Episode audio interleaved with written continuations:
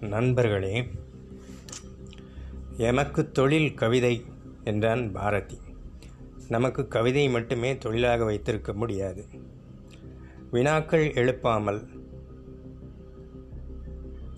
விடைகள் கிடைக்க. ஆகவே நாம் நிகழ்வனவற்றை குறித்து கேள்விகளை எழுப்புவோம்.